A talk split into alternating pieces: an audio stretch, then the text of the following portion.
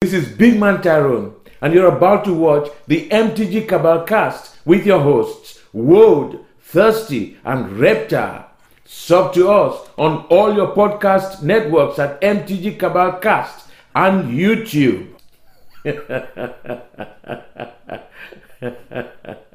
Uh, hey guys, welcome to a special episode of the Cabal Cast. I am your host, Halt. I am Reptar, and today I am actually uh, without Thirsty. Uh, I am at Anime Boston. We just finished day one Friday, and I am talking with a friend of mine for the last uh, 13 years. I met him for the first time playing Astral Slide back when I was going to college in 2003. He was in my wedding. Uh, Mr. Jeremy Muir. Uh, Hi. Uh, yeah, my name's Jeremy Muir. Uh, been around Magic for, boy, quite a long time. Since the mid 90s, I kind of got into anything like that. Uh, the past 10 years of my life, I've been uh, working for a good portion of it with a company called Troll and I currently am their senior Magic product specialist, which means I run their Magic the Gathering department. Okay. Uh, and so, you know, as you know, the, the department head, you're in charge of repricing and in product intake. Like, what what exactly does does that mean for Um, somebody? You know, we we make uh, uh, I make all the strategies that we want to use and employ in the system that we use. I take care of some of the things like you know, uh, when an item gets spoiled, it gets listed on the site. I make sure our category headers try to look better, um, and I try to make sure things make sense with our pricing and stuff like that. Definitely handle some repricing. I handle some of the personal repricing myself. I have a team of guys who are, who are great who help do it as well, and. Um, just a lot of pieces that involve with anything to do with magic, you know, trying to develop our game and such. Yep. Not really marketing per se. We have a marketing team that does that type of stuff, but the actual back end part of the of, for the website for. Yeah. Uh, now, you personally, you still go out to shows. Like, you, you know, we're here at uh, Anime uh, Boston. Our backup for this event, if we didn't, was going to be uh, GP Niagara. But because you've been in this industry, industry for so long, people not just in the northeastern part of the United States, but all over the U.S. and actually even into uh, Canada and China might have seen you at Grand Prix. And mm-hmm. but you stepped back from that role. So you know, guys, there is a chance that if you went to a Grand Prix at any time in the last 10 years, you've probably Yeah. run into Jeremy at the Troll and Toad booth or even just, you know, on the floor as he's hanging out with other dealers. Oh yeah, a lot of those guys at the shows, you know, it's more than just business for a lot of me. And a lot of them become my friends. Yeah. You know, and sometimes I go to an event just to hang out with people, get some food, and have a good time. Um, granted, there are a lot of events I went to and worked. I haven't been doing as many Grand Prix as I did in the past, and um, that's just because of the price formatting and stuff like that. But I still do some events. Obviously, we're Anime Boston, um, which is a great show for our company because we carry a diverse amount of games. Yeah. And I used to go to this show personally before I even worked for Troll and Toad, and so it's got a soft spot in my heart. I always like coming here. It's just, I don't know. Yeah, AB's fun. It's a four, three, four hour drive from us uh, from Vermont, so it's a, really easy show to, to come down and see. And uh, you've been at GP Vegas's. You're at every Origins and Gen Con ever. You Yep. were at this past GAMA, this past PAX East, PAX Unplugged last year. So there's even a good chance that you Turn guys. weekend. Oh yeah, Eternal Weekend. So you know, even if you guys get out to some of these events, you know, and you stop by the, the Troll and Toad booth, you might be able to see my man Jeremy in action. Yeah. But uh, you've worked for uh, more than uh, just uh, Troll and Toad uh, since you've moved into Magic as a career. Uh, you've worked for uh, Ivory Tower. You had your own entity for uh, uh, some amount of time. Years. Yep, uh, both uh, a little bit as Lychee Star. We were at uh, Grand Prix Worcester, the sealed event Okay. that Brian DeMars won. And uh, we were also out as uh, Savage TCG. And if you dig through my Twitter feed, you'll actually see a bunch of photos of me in my Savage uh, sweatshirt flying out to like Grand Prix Nebraska. Lychee Star and Savage TCG are actually um, the same the same company in terms of uh, the tax and identification number Yeah. system. So So like you've moved through the industry a lot, and you've changed uh, through companies. Some of them self-owned, uh, like we just mentioned, owned, and some owned by others. Uh, you know what what kept you going? What kept you kind of moving? And when you say like you know you worked for Troll and Toad for a period of time, and then you stepped back a little bit to do your own thing, and then you came back to Troll, and you just you know kept plugging away in in the industry. Was that because you love the industry oh yeah. so much you just want to stay in the collectible and the, I, I love mathematics. That's my biggest thing. I like doing things with numbers, seeing trends, you know, and magic cards make sense. There was a point in my life when um, I, things weren't weren't in such a uh, best place for me and stuff like that. Battling with the depression and uh, and battling with some things where I had a knee injury, and um, my friends introduced me to magic stuff like that, and I made a lot of friendships this way, and friendships that to this day are people I'm still friends. And so it's always held a special part to me. But as you delve deeper, deeper into magic, you see it's, it's a numbers game. How much something sells for, how much something can go up to, and just playing the game itself. It's a mathematical algorithm when you're playing your deck and drawing certain cards and certain strategies you employ in your deck. Yeah. So there's a lot to the game that I enjoy. I enjoy playing with numbers. I could probably do something along the stocks line, stuff like that. And I thought about it at one point, but the card industry just seems like a, a good place to be. And as I said, I've met so many people who have become like friends for life for me. And they're even people I haven't talked to in 10 years have nothing to do with magic. If I run into them somewhere and talk to them, I can have a conversation. We can talk about magic back in the day. We can talk about something else. Yeah. But it's always like a, a nice little centerpiece to things. Yeah, I was getting a, a little more information from Jeremy the other day when we were uh, driving around getting uh, set up for Anime Boston uh, about GAMA and some of the people that Jeremy ran into in GAMA are, people from when you, you said you first basically started in the industry. Yeah. People that work for competitors that you might not have seen for a while. Just like, yo, come on out to the after party. We'll put Yeah. you and, and the rest of your guys on the list. Yeah. Like, It was, a, it was an interesting place. Uh, GAMA is uh, there's structural stuff you can learn from a base level store and, and different ways in the industry become better. But there's also connections you can be made by meeting people, and some of it isn't getting to know someone as in how do we structure our corporate ways going forward. Some of it is just having an understanding of each other and learning from each other and making yourself each better, or just having a good time and later on, when there is business to be had or something like that, you already have a relationship where you know each other, how the person's going to react, stuff like that, and maybe you can do business. Maybe you can, you know, buy a collection together, or maybe you can uh, do something along those lines. building a better industry. Yeah. uh, In, in all regards. No, and it, it, and it's great. Like a lot of people don't get to see that because they're on the outside looking in. They're you know they're they play the game and they're funding the game through that.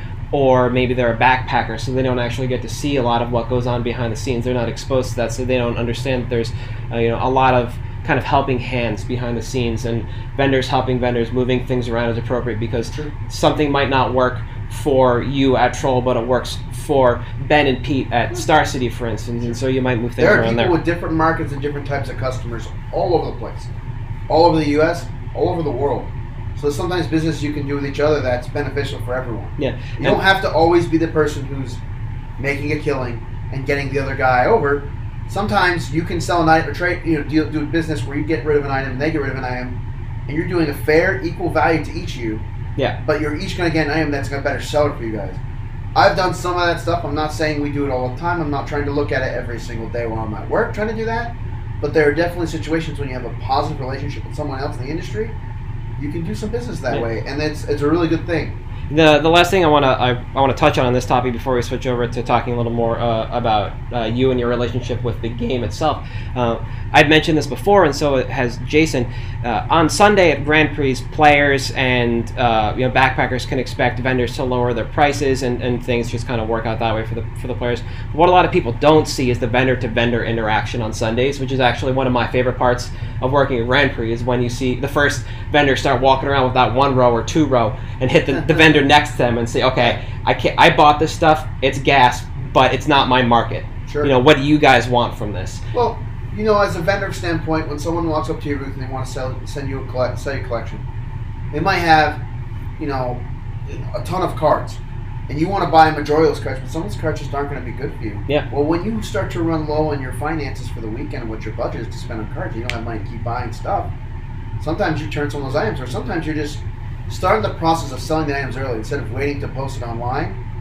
You might try and go sell it to someone else Yeah. and you might be able to get something out, some money to buy something you might whatever. This allows you to have bought the collection that maybe you wouldn't have gotten all the cards you needed um, to begin with by purchasing that and being able to move those items. Yeah. At, a Grand Prix, it's it's very easy to do something along those lines. Mhm.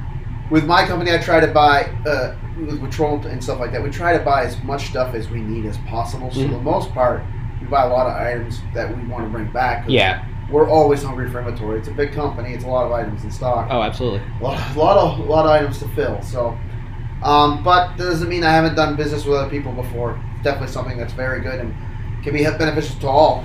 So, Yeah. like I- as you said on Sunday, some people just run out of money. Some people are play, busy playing. Like the show is winding down, but there's still business to be had. You know, amongst some people. Uh, so, uh, moving away from strictly uh, vendor to vendor, uh, just vendor talk in general, uh, the next thing a lot of people kind of have a question about is speculation uh, in the vendor industry. But I also want to know. Uh, I, mean, I know about that, but a lot of people seem like to think that vendors speculate on things. But not just that, because you run the magic category at Troll, but yourself. Like, do you speculate on cards every now and again? Do you like just for personal Sure. collection? For personal, I have done a few cards here and there. And honestly, it's more of a game. It's just fun I'm having. A lot of times I'll buy something because I think it's cool. Yeah. I like the card. I don't even have a strategical point to it. I don't have a trend I'm following like that. I'm just like, this is a great card.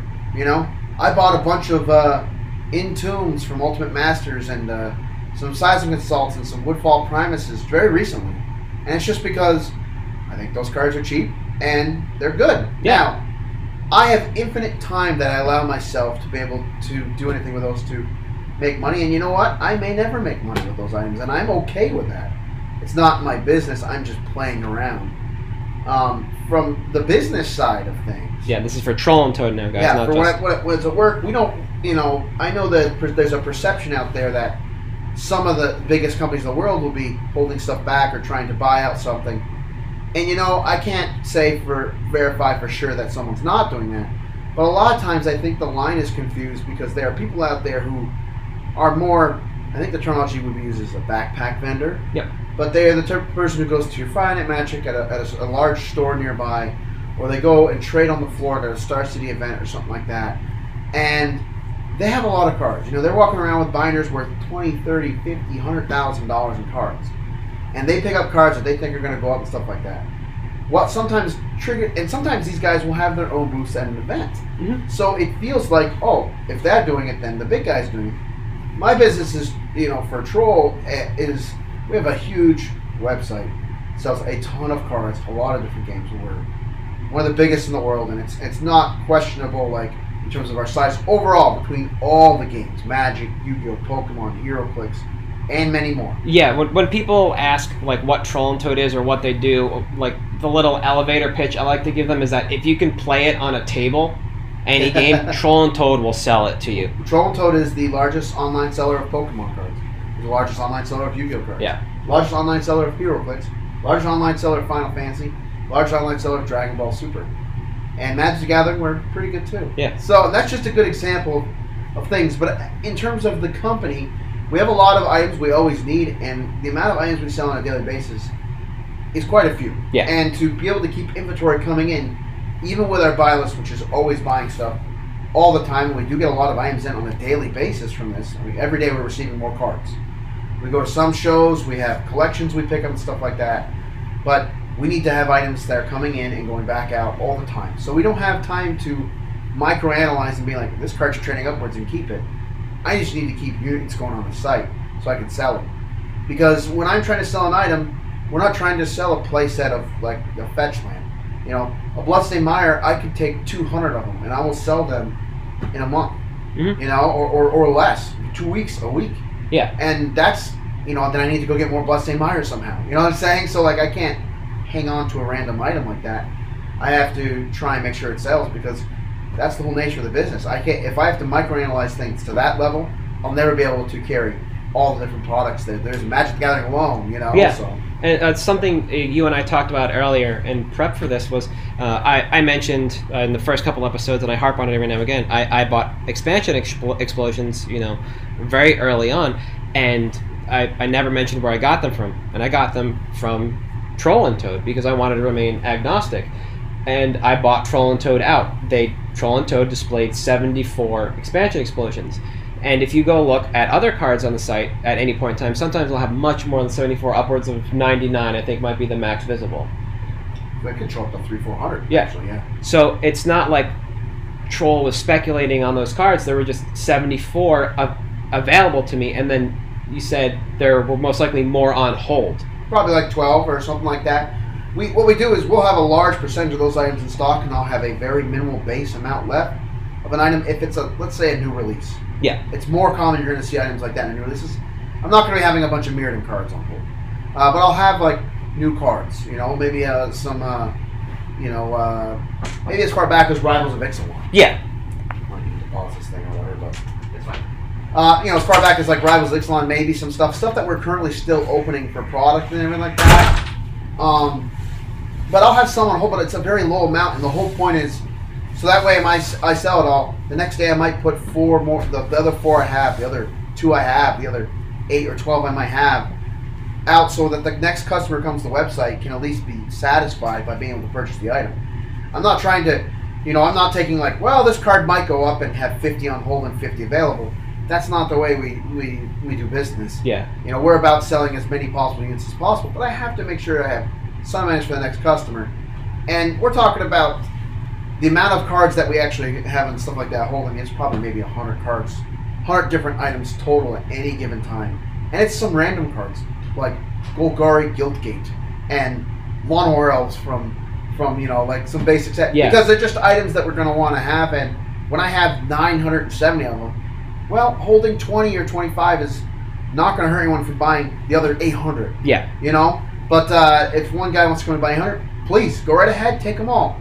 I'll still have a few more for the next whatever. And I said, I, generally, if it's a hot card, when like Hydroid Krasis was hot, Mhm.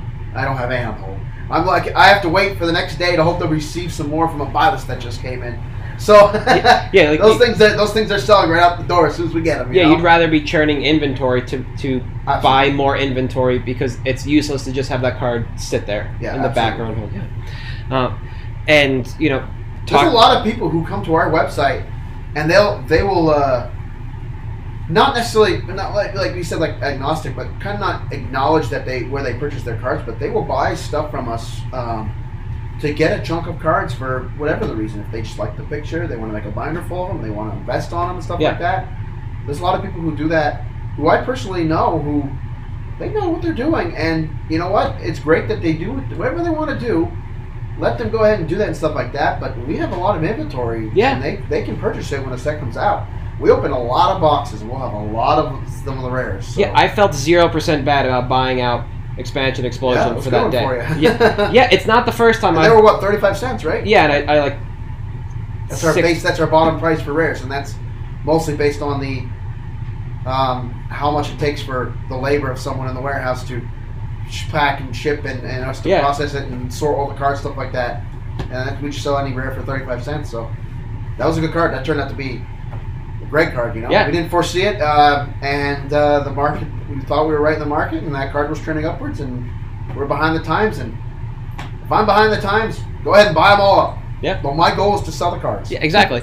Uh, and you know, we've talked about acquisitions uh, through the online buy list. One of the things uh, people are kind of curious about is, uh, can you tell us, or what can you tell us, informs those uh, buy list numbers that you guys have? So, is it a combination of uh, how quickly a card that you put in stock sold out or is selling, uh, combined with current price, or is it like is it algorithmic or is it all just uh, guesstimation? Uh, there's a part of control involved. Um, we will when we look to price our cards, we pay attention to um, what controls how many we buy of an item, and um, if it, if I'm selling you know 30 of them in a span of a week, I have to plan ahead for what the next six weeks is. You know, so maybe that says I should be buying 150 of them. Mhm. You know, or 100 or, or something where I can get an amount in that might be able to allow me to sell that again. So the speed in which the item is selling is definitely a factor. Um, if it's not selling, it goes down. This happens a lot with foils, where we won't be buying a ton of foils. Now there is a bottom level where we still buy like a playset of a card or something, but it's also based on necessity. yeah, If I've got 19 of some card in stock, and I don't, I only need to to have like 18 or 20, it might only show one on the buy list. It might not be on the buy list at all.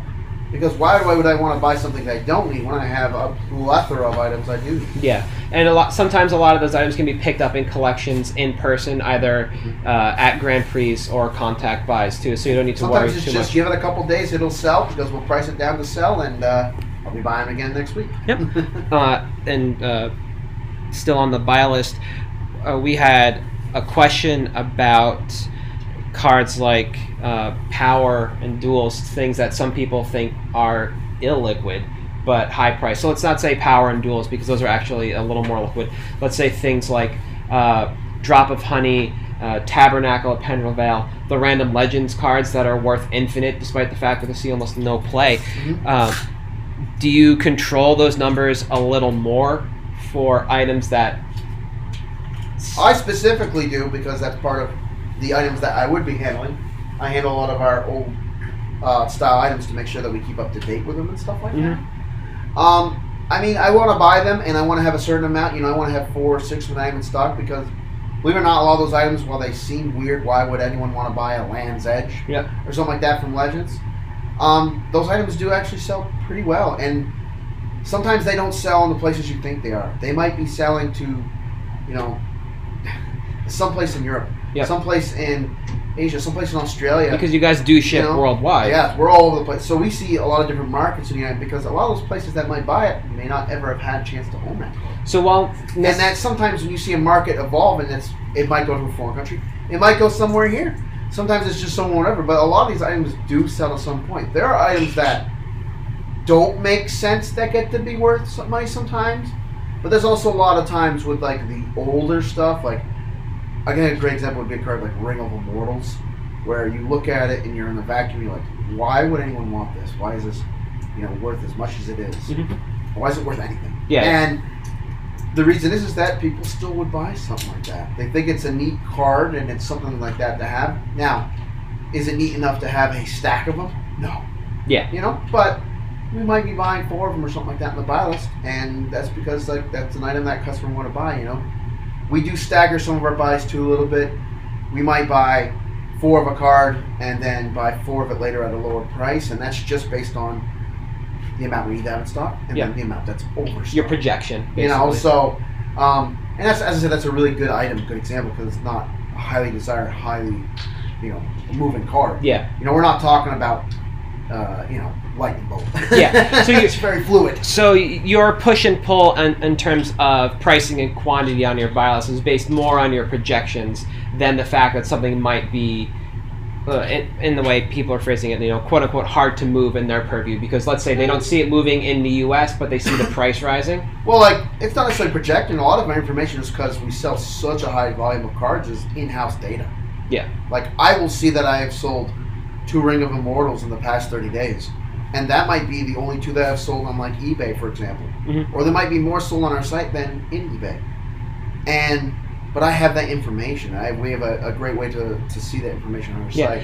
And because we sell to so many countries worldwide, we see those different markets buy these items, which gives us the most possible information we can. Yeah. You know, I'm not going to say we're perfect on that stuff, but I would say that you know we have a good idea of what we want to be doing with those types of items. And and a lot of what people don't see is that it's not just Troll and Toad, but most other major vendors are connected into multiple uh, products, or rather selling platforms, not just their own website. So they have you know their website, Amazon, TCG Player, eBay, you know all these other places that they're able to sell items and get data back Sure. and see where things are going, how things are moving, even sometimes how many people are just looking at the auction or looking at the listing. And you can make your your changes based on that. It's not just like Ring of Immortals. Somebody doesn't who's listing on TCG doesn't understand why this card has a price. Sure. You know, kind of thing. But and Trolltoad has an advantage because it's existed since the '90s. It's an it's a name that's been forever. So if you've bought Magic cards in the past, you might have bought from Trolltoad 15 years ago. Yeah. You come back later and you're looking for a card like Ring of Immortals because you have a memory of it. You might be one of the first places you check is a Troll and Toad. Yep. You know, because it's been around for so long that you know they're the type of place to go to try and find that item. And it might increase the app for you to sell it over some of these other channels you're talking about where, you know, as much as I, I, I think Amazon's one of the best selling platforms there is in the world because the most customers use it, I don't know how many cards from Legends and Ravens they really sell. Because who goes to Amazon to buy that? Yeah. They're going to Amazon to buy Avacyn, Angel Hope, you Yeah. know, or or, or um, Karn, you know, Yeah. Earth or something like that. They're going to buy some of the cards that they're trying to fill in their decks with currently. Um, so I don't know how many that platform would sell, but having the most different platforms you can allows you more ability to see more customers. Okay. You know? Yeah. No, that makes sense. Um, and uh, this is actually a, a couple of questions that I had in a row now regarding uh, niche formats. So, uh, do you, personally, do you think uh, that alternative formats like 93, 94, uh, middle school or pre-modern or pre-modern, pre-modern artificially inflate prices in the short term or the long term, or do you think that these formats can actually raise the floor permanently? Um, I think the formats can raise the floor. I think in the short term, initial, whatever, a lot of times the push on prices is not from demand initially. A lot of times it's going to be more from someone's going to try and make a move and buy a bunch of them. And, you know, maybe they're just excited for a format. Yeah. And if a bunch of people get excited and start buying a card, let's use a good example for old school Thunder Spirit. They start buying a card. Well, that card is great in that format. Yeah. So sometimes it's very highly justified, but sometimes there's people who buy cards that, like uh, Tivadar's Crusade, which also kind of saw a little bit of buzz at Yep. one point. That card didn't really translate. into Goblins weren't like. It, I'm not saying it's not there, but it's not as prevalent of a card as say like a Thunder Spirit. Yes. So there is like some inflation that happens sometimes on items, and the TCG market world might show it's more. It might be people trying to price it up. It might be people just seeing what the other ones are priced at. Like not everyone on TCG player is evil.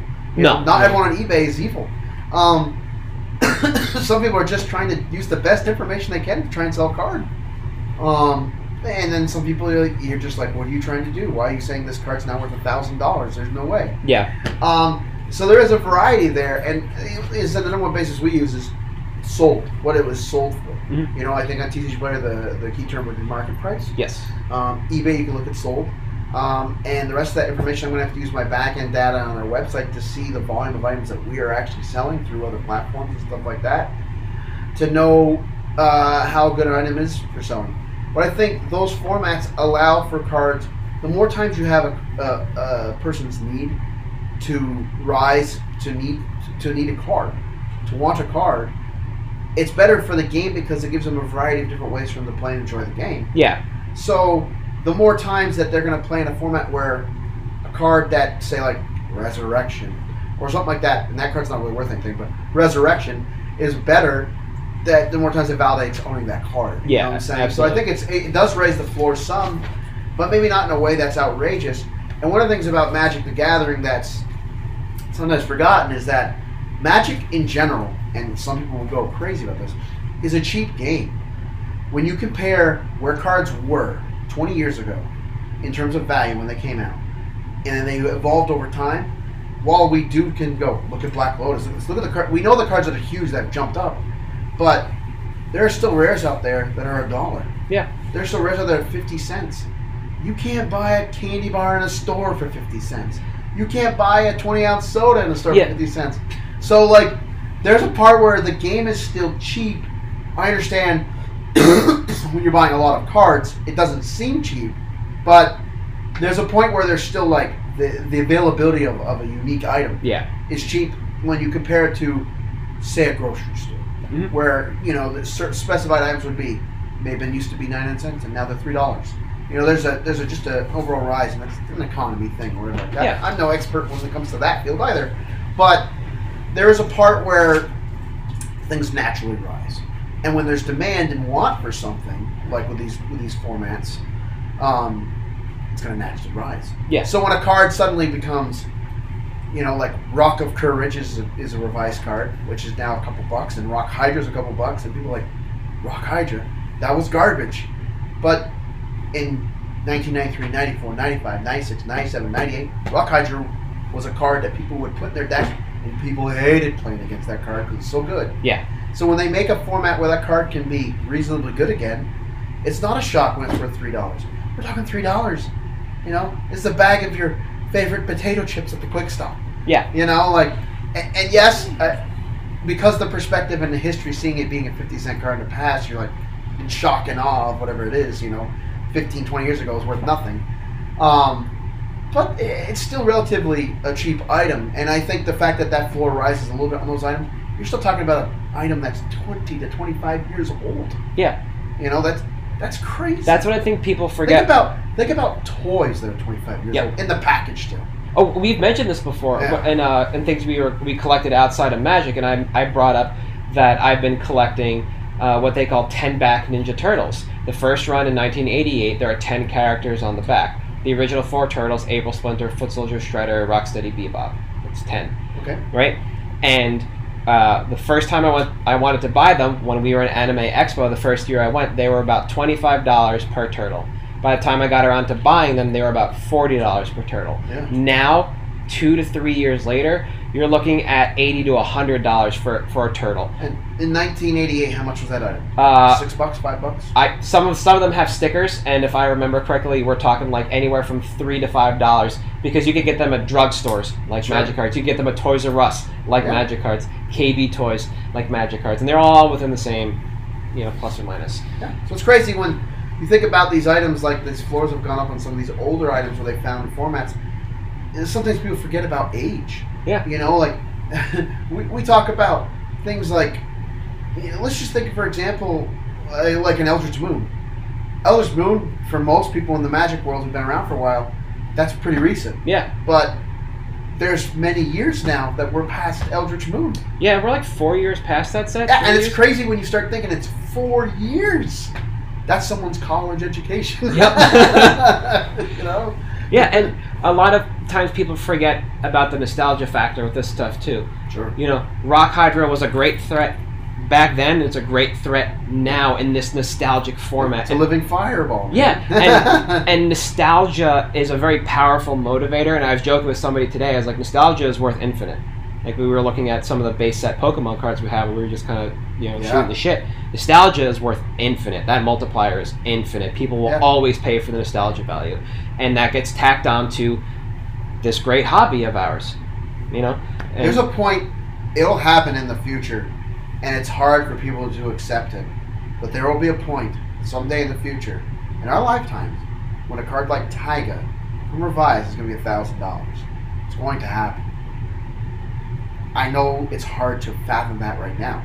I'm not saying run out and buy all the Taigas in the world, because I don't know if that time's going to be two months from now. or It Yeah, might 20 be years. 15, 20 years Yeah. from now. It might be 40 years from now. Maybe that's a little long to think in the future, but it could be sooner than that because things could mature and stuff like that.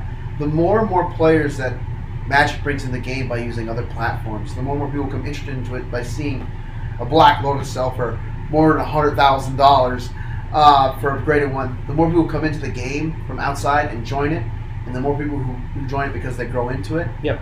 Is going to allow more people to want older cards. Mhm. And the inevitability of it is no matter how many they made of those cards back then, some are destroyed, some are lost. every year too. And more and more of these items are going to be wanted, and it just creates more and more Yeah. value. And economy will go up. As I said, eventually items that were, you know, 30 cents, 20 cents, you know, 10 cents back in the day, they, they'll naturally rise because Magic's still a game that's wanted, and it's a universe that has a storyline that's cool.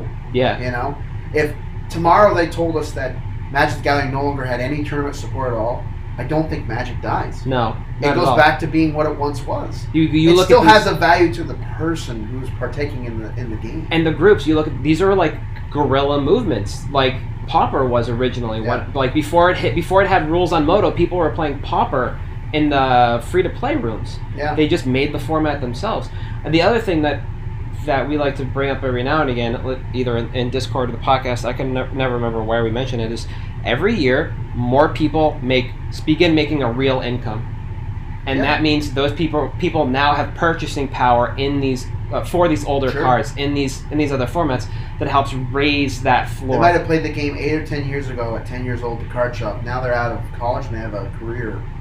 They're they're not even maybe not in college. Maybe they've spent five six years working at a place and they have a nice stable job and they have the ability to purchase an item and put money into the industry. And the more and more that money goes in the industry, the more and more support the cards having a relative value. Yeah. Value, I mean. Yeah. So, Yeah, and like for me, like I, when I first started playing, you know, with you back in 2003, we started playing standard, and like that extended period of time was one of my favorite formats ever. Like those those three extended, Me too. yeah, like That's for personal accords, though. look, look, one of us might have made the pro tour multiple times, all right, and might have missed one, I but played mono green stompy, which it's like I was a five year old kid playing Magic at turns while they're playing all these crazy combo decks. you played Blastoderm and Pump. I'm playing like Rogue Elephant, one a three three for one that kills your lands, and I'm playing it and kicking butts. It was Yeah. awesome. So middle school for me just is that nostalgia factor that brings me back to like okay I can like I I have at the end of this anime Boston trip a 74 of 75 foil Astral Slide list. I have my Aluren deck put together. I have the Goblin deck I used to play Yep. back then because I have a real income and thus agency in this format, and I had the ability to buy back in at a rate I was never capable of and play a format that I just adore to pieces. Even if you don't play it, there's still a, a feeling of, you know, you just like having the thing you used to have. Yeah. No matter what it is, if it's the if it's a certain time frame you like the game, you like the cards. You just like the way they look, whether or not you have use for them or not. You know, you just you look at them, you're like, man, Hellfire. great. Some You dude know? asked us for Hellfire. We usually keep a Hellfire with us in the Yeah. case. And the first time I saw it, I asked, Jeremy, why do we have a Hellfire in the case? It's like, because it looks cool. Somebody Yeah. will buy it because it looks cool, not because of what it it's a does. Great piece of art. And today, we had somebody ask, like, yo, you guys got this card from Legends. It's black. It does this thing. I'm like, Hellfire? Dude's like, yeah, Hellfire. Like, no. Yeah. no, we do not for A once. Hammer of Bogardan is one of those cards where Oh, I matured with the game back then, and that was a very powerful, very good card in its time frame. And it's something that, to this day, I still have my original playset of them. From I would never get rid of them. It's worth 49 cents, 35 It's worth nothing. Worth literally nothing. But to me, it's amazing. Yeah. That card was always the card. It's always Yeah. going to be the card. And maybe I don't even play I build commander decks. I don't even use Hammer Bogardan. That's why I haven't won. But um, I don't generally use that card, but it's an amazing card to me because of that time frame in my life. yeah. Some of these cards, like Thawing Glaciers, like Lord of Tresserhorn, uh, like Stormbind, which the age of the game and the things involved in Magic have way surpassed. I mean, Stormbind compared to like this new card they're making, Living Twister. Living Twister's ten times better. Oh, yeah. But I will always remember Stormbind for what it was. I thought it was cool art back then. It was a very unique card, and it was a time when I was clicking magic in my head and making decks and creating ideas. And that part is what you seek in your nostalgia. yeah. That mental process you went through then of feeling your way through something and understanding it and finding like these these things that you enjoyed as part of the game. Oh yeah, absolutely. And I don't know, it, it's hard to talk about if if you don't have and understand really to and kind of click with if, if you haven't experienced this kind of uh, nostalgia. Like my, my wife plays the game, and for her, it's like Theros Khan's era, where she was just able to play like the mono red deck and the and mono black uh, devotion. And when she had the chance to play mono black devotion at um, one of the stores by us, they're running a league, and your deck could cost no more than twenty five dollars. That deck aside from the Urborgs, like she was able to just jam the full 75 minus the Urborg. So 71 of 75 at that event. She could not be happier. I think she lost everything. Like somebody Yeah. played Zubara combo and Oh, comboed her out, and like she, didn't matter. She was playing mono Black devotion. Like that was it. Just loved it to pieces. But Oh, if you, I played. I played. Uh, I played some Pauper, somewhat where a local store did some of it, and I was like, "Well, this is interesting." I didn't jump at it at first because I played type of peasant type magic in the past. yeah, but that's what the uncommon. I didn't love it. Yeah, but I didn't love it. But for some reason, I was like, "It's all con stuff." Like I'm like, you know what? If I'm gonna play it, I said, I said how much I like stomping. I'm gonna Yeah. play stomping, and I'm playing cards like Briar Shield, which a lot of people do not know what this card is. And I put it out, and, you know, it gives your creature plus one plus one, a one mana enchantment, and you can sacrifice it. Weatherlight? Yeah, it is. Okay, I know that. You can yeah. sacrifice the other creature plus three plus three into an turn. So it's like a giant growth that has a living bonus on the creature Yeah. for plus one that turns into it. Why I'm playing that in my deck, and it's confusing people is why I'm playing like these cards that aren't in when they look online and they see these deck lists for mono green stompy and pauper. I'm playing some cards that are not typical. That I'm like, this is a good card Yeah. and I'm kicking butt with it. And, and I did well. I played in like a couple of pauper events, and you know, even if I didn't win them, I, I loved playing the deck because I love that deck. Yeah. You know, when I play against a deck, and the deck is good, and I'm like, you know, it's hard for me to beat that deck. But I don't care because I'm playing the stuff I love. Yeah. And I remember from 20 years ago the success I had with it and how fun it was. you know? Nostalgia, man, it's a powerful motivator. Yes, yes, it yes. really is. Um, and moving away from uh, niche formats to a format that doesn't exist yet, looking forward, uh, we had a question about uh, Modern Horizons and how uh, Troll is kind of bracing for impact, where we know there will be two brand new cards to the game brought in. Uh, we know there's a box topper that is a reprint uh, from a card that exists already just outside Modern, and then we have a whole new Modern format to look forward Sure. to coming after outside of London. Modern got kind of, you know, two years ago, three years ago, Modern was the best. Oh yeah, 12, 15, 20 decks, it didn't matter what you wanted to play. It was good. Modern got a little stale, and it kind of became this a series of certain decks that were the best decks. And eh, a lot of people lost interest when they started to play the same deck over and over again. Mhm. They go to their local F&M and they play Mono Red, Mono Red, Tron, Tron, Tron. And they just don't want to play Magic anymore. Yep. Um, and I'm not saying those are the only decks people play. I'm just using examples. Y- You yeah. know, uh, but whatever it is, and it, it lost a little bit of lost. And now people still like modern, but Modern Horizons is like we're going to open something up, and it allows for some powerful cards. Mhm. It allows for some interesting cards and a whole new world of interaction. Because before, whenever we have it, we have to build modern in with standard sets. yes. So we have like pieces that make sense in a modern deck, like light up the stage, the skewer the critics for red cards. But it's not like every standard set like War of the Spark. While there will be some cards that definitely are players for something like modern, isn't a set full of them. This set is trying to attempt to be a set full. Not necessarily 100% heaters, but No, of to- course not. It's like any set. But if, Yeah. you, if you have 50, 40, 30, 40, 50 cards that make huge impacts, Yeah. that are ex- accessories to decks that maybe make something better, different ideas that don't get played enough. You know, like we don't know the type of cards we're gonna get. You know, maybe the Ad Nauseam deck becomes better. You know, it Yeah, opens yeah. up this window for these decks that we know exist, and maybe they could be good again. Maybe the other decks will have something that hosts them to make them not whatever, and it won't be as repetitious. And that's what made modern great to begin with, because it's a format full of all these different decks we'd love to see. You could go to a tournament, play eight rounds, and not play the same deck. And what made it a little rougher for people to whatever is that it became whatever. So people kind of went back, and standard became much better during this time. Oh yeah. so people kind of went to that or other formats. People, a lot of people still play modern. A lot Yeah. of people still have modern decks. Oh yeah. It's not a, it's not like it's hurting. It's just Modern Horizons is a fresh coat of paint that we're putting onto something that's could be could be very impactful. Um, and the price point is you know not going to be you know, it's not a master's level price. No. it's, it's, no. it's like the in between. Yeah. And it's exciting because it's going to open cards up from Legacy that can be reprinted that you know they that we didn't know if they could they could be used before. You Mhm. know, um, so you know I start thinking about these different cards. You know, what about this card? What about this card? You know, if the new the new guy who's like a Cabal therapy, maybe they make Cabal therapy. You know, may, Yeah, yeah, we don't both. we don't really know. Yeah. and it's that factor. And yes, there will be some hype and buzz on some cards. The moment they say, "Hey, we're reprinting this," that might cause some people to go crazy. You know, we're reprinting Oubliette, and you, you laugh, but if they print that card back as a rare, some people might have that might that's going to change the market. Oh yeah. Or like the absolutely. Arabian Nights one. You know, we don't actually know what they could do, but generally they, they don't make cards in a way that can do that. You know, what if they make Sinkhole? Could you imagine a two mana land destruction spell?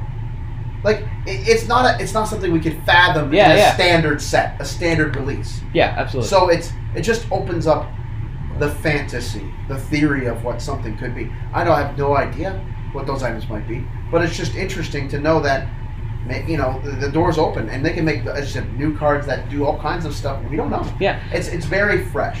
But like so, before Modern uh, Horizons was announced, like I actually advocated when it when it comes to like non-fetchland, non-shockland based modern stuff, things that and cards that don't see legacy, vintage, or EDH play, kind of divesting from your more than four of copy, uh, and either moving back into those cards that see other eternal format play. Uh, Lily Lily Veil, Jace Mind Sculptor, like I said, uh, Fetch Lands, Thoughtseizes. etc. Because they'll they'll continue to see play elsewhere. You know, while while I was looking at you know divesting from modern and basically pulling back from that market, it, are you guys kind of opening it up a little more and saying like we Well, should be Our site sells everything. We sell. It doesn't matter if there even is a format. World Championship cards, Yep. basic lands from World Championship decks. We sell it, and they actually sell. It's crazy some of the stuff we see sell on our site, and that just tells you that across the world there's all kinds of cards I wanted. So we don't specifically target anything for Modern Horizons. But we're definitely not trying to not purchase items that would be good for something like that because Yeah. we want people to be able to purchase items off our site. So I guess the, the, a, a good question then instead would be let's say something specific like let's say actually you know let's look at the Zendikar fetch lands the MM2 fetch lands knowing that Modern Horizons is going to be coming down the pipe and people are still looking for these fetch lands those are to me would seem like the kind of thing where you could say okay people are always going to buy these things let's just keep keep the doors open and Sure. and up the quantity we want to buy Sure. is that Well, that's an item I always want to buy a bunch of. yeah yeah but, I'm but I mean but even yeah, more there's ratchet not, up There's definitely no fear. Like I can understand some people being like, I just want to have 12 of each Khans fetch land right now because, you know, if you Windswept Heath, what 12, 14 yeah bucks, it's maybe 15 dollars. Like uh, having a couple extra of them isn't like necessarily a bad thing because you might have a couple decks you want to build or something. And I don't think that's a completely uncommon thing. If everyone starts doing that, it could cause the price to rise. But that's not an intentional move. That's an unintentional market just growth. yeah So uh, I think that you could see some residual things from that.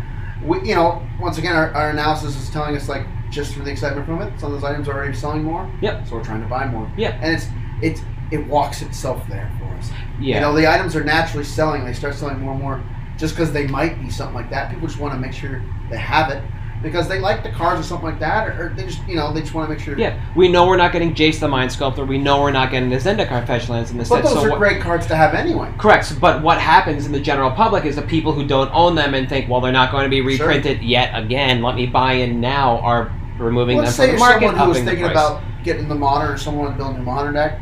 You see that new black creature they're making, yeah, and there's no way you can't read that and be like, if you don't have Thoughtseizes yet, and you want to play a black deck, you need Thoughtseizes. yeah, Because turn one Thoughtseize, get this card. Turn two, play that guy, sacrifice it, get two of another card. Just the allure of how good that moment feels yeah.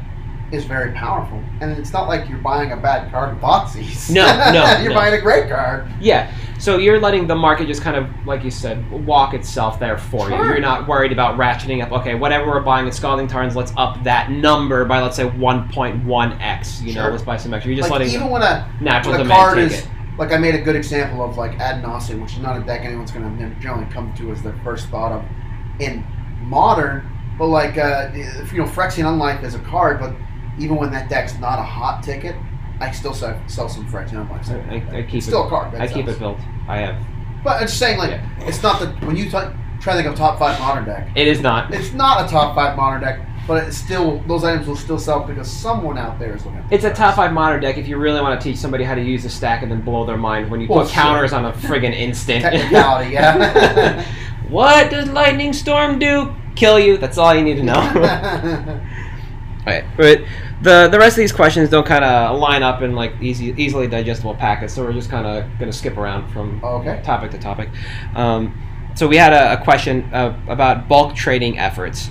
Is uh, is bulk trading worth it even on a large scale? And what I, I didn't get from this person and couldn't track down because these were anonymous submissions was whether they mean uh, bulk bulk like bulk commons, bulk uncommons, bulk rares, and getting like that bulk value and just you know going around buying local bulk from people to move to a vendor at a Grand Prix, or large quantity trading. Oh, You know, like somebody's just say, all right, here's my binder. I'm gonna go trade it for like a bunch of duals and Sure. chill.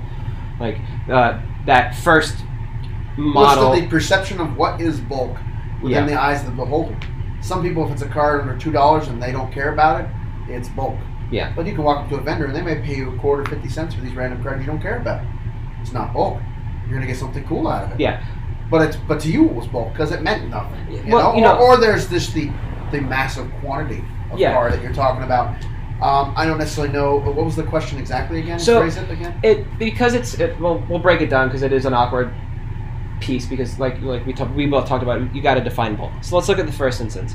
You know, somebody, uh, let's say me, you know, because nobody knows what to do with their bulk in Vermont. I buy all the bulk I can, and literal literal bulk. I go through and I pick it. So by the end of the day, I have what I can bring to a Grand Prix and give to a vendor as bulk commons, uncommons, rares, mythics, foils, and get a bulk price. Uh, Now, that used to be something that somebody could do when bulk rares were worth 10 cents across the board, regardless to who was there. sure. But do you think it is worth the time now for somebody to purposely look for in their area bulk like that to bring to a Grand Prix or to a vendor and, and sell? And that's. I, I don't know necessarily because I haven't been doing as many Grand Prix.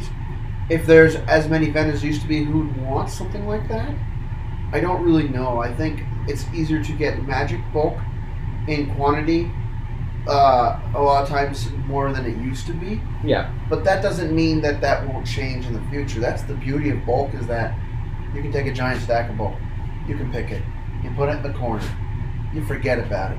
Three years later, go through it, guarantee you're gonna find some stuff Yeah. because that's the beauty of magic.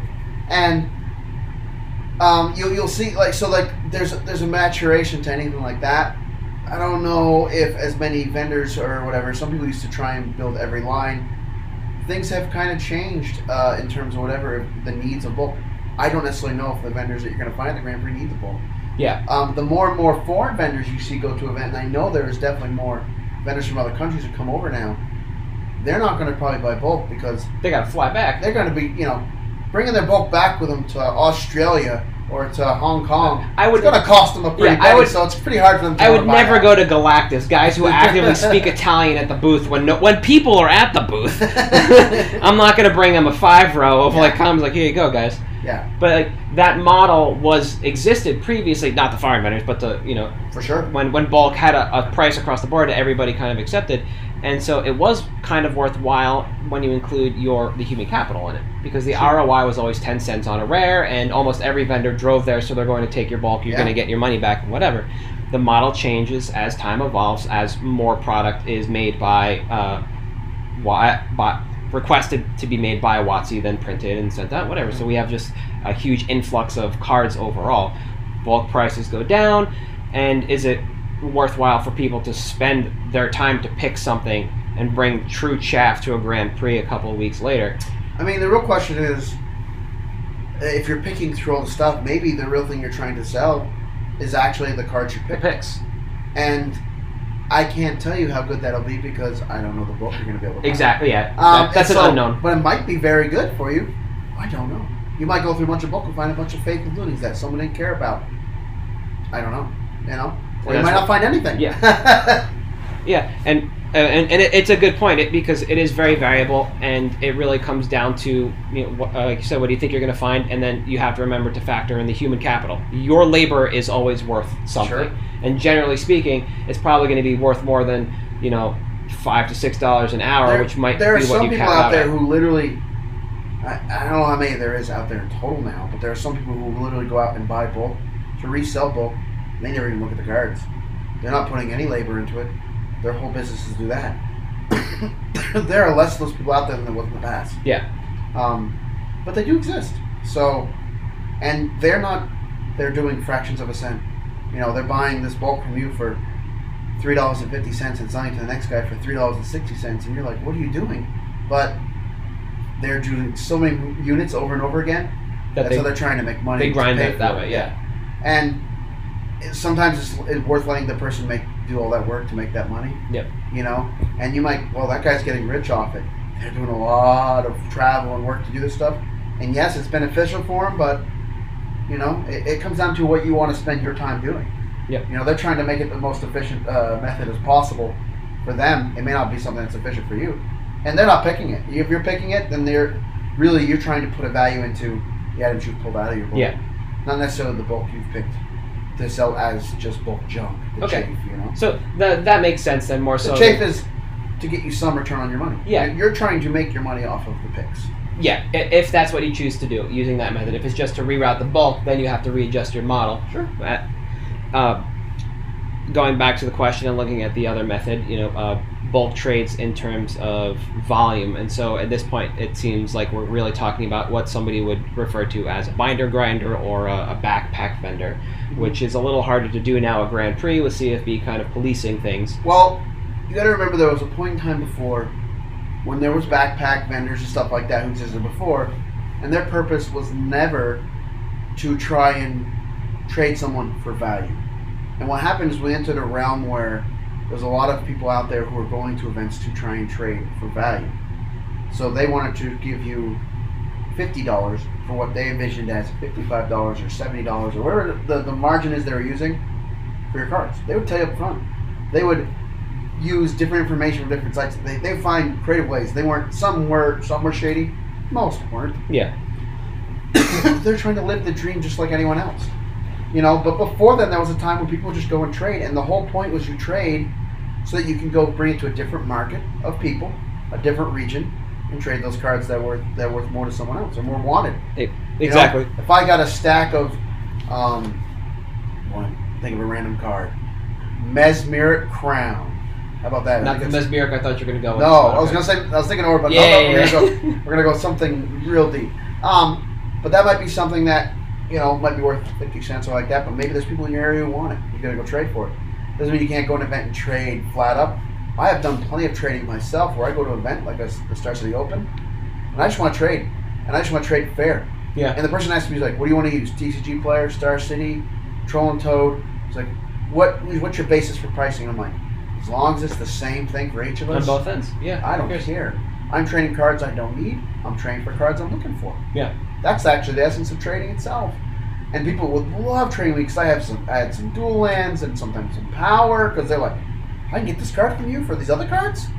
I'm like, yes, because I don't need those cards. I need these other things I'm picking up. Yeah. And I was looking for a fair trade, so it blows people's mind. But then I come back to my area where everyone needed, you know, the Scalding Tarns or the Marsh Flats I picked up for those dual lands, and I can trade with people who need them to help them out. Yeah. There's a value in that, and maybe I made some profit along the way. I don't necessarily was necessarily always doing it to try and make a ton of profit.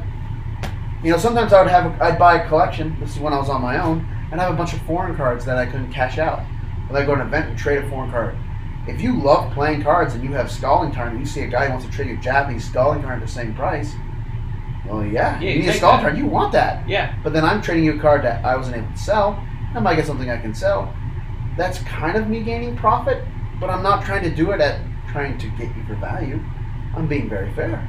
You Yeah. know? And so that's beneficial to each person equally.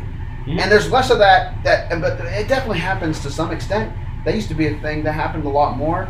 It just that there became a, a, a rave of a rage even Yeah. uh, of people who wanted to uh, pick up items for for profit, Yeah. trade for profit. It started off with one of my fine friends, John Medina, and the pack for power, build yourself up, find the profit levels you can. And the idea was incredibly smart. But what happened is people turned it into instead of trying to one time achieve something by working really, really hard, because the pack for power strat goal is hard work. Yeah. Your the power you end up in the end is more the time you invested into the trading. Yeah. But people turned it into I'm going to make myself a bunch of money. I'm going to make myself you know, this much money on the weekend, and it became their job. Yeah, but people saw this as a career and they were driving around to Grand Prix. And I'm not saying, you know, that it was necessarily bad, but it was kind of bad because if you're a random guy who goes to a tournament once every, once every six months, and you just want to go trade on the floor, and the guy next first guy sit down was like, I need to make 20% of my trades. Okay. You go to the next guy, he's like, I need to make 15% of your trades. You're like, what is going on here? Yeah. I don't want anything to do with these people because they would sometimes the person who sits down and does that would rather go to the vendor because it feels less shady because from the vendor you know what to expect when you sit down Yeah. and you know they're going to have what you want.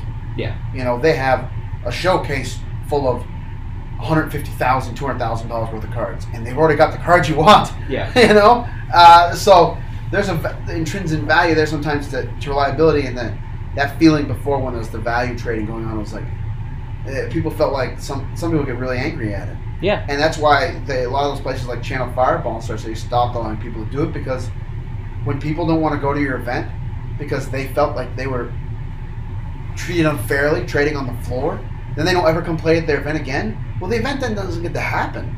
And isn't the whole point of the event is to, for people to play magic? Play magic, yeah. So let's keep people coming in the stores. I don't think they necessarily doing it trying to, to hurt some people, but it felt at first. I think like the some of the the Magic the Gathering community felt alienated, and some of the guys who were doing some of this trading for value weren't necessarily guys who were really. They just kind of did because there was 25, 30, 50 other people doing it, and they were smart enough guys. Like, well, this is uh, something I can do. I can do it. No, I can do it. Yeah. You know. And, and so they kind of got caught up in the whirlwind of whatever, and some of them had some. I know some people got banned from events and stuff like Yeah. that, and things like that. And you know, in, in the end, the, the original route was people just trying to trade for someone and get something that's better for them to trade in a certain area. So I don't think you always necessarily need to have a value for value trade. Yes, it is harder if you're trying to treat it as a business, but maybe your focus on your business should be getting items for your customers that they that you need and trading the items you don't need to get those items because you're just supplying the customer with better business and you're creating your business by selling that item or trading that item to that guy back home. It's right for here, you don't even have to make a profit to do it. You know, Yeah, like just being there for your clients. when you trade an item you can't sell, instead of selling it to a vendor, uh, you trade an item you can't sell for something you can trade to someone else. To help out your friend back home. Yeah, There's a moral value there and a positive value in your pocket. Too. Yeah. it works out well. Uh, again, skipping through.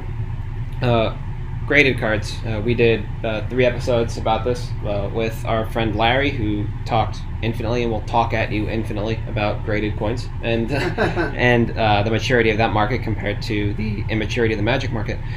Um, but do you have any general advice for dealing with graded cards? Not necessarily like trying to get into the market and just be, and you know be somebody who owns graded cards. Just if somebody's like, I have this this graded card, I want to get out of it. You know, is it? Do you think that's that's something that your average person, like doing magic finance on the side, could handle, or is the the market too niche or too It- immature? a lot of the a lot of that type of thing is the eye of the beholder.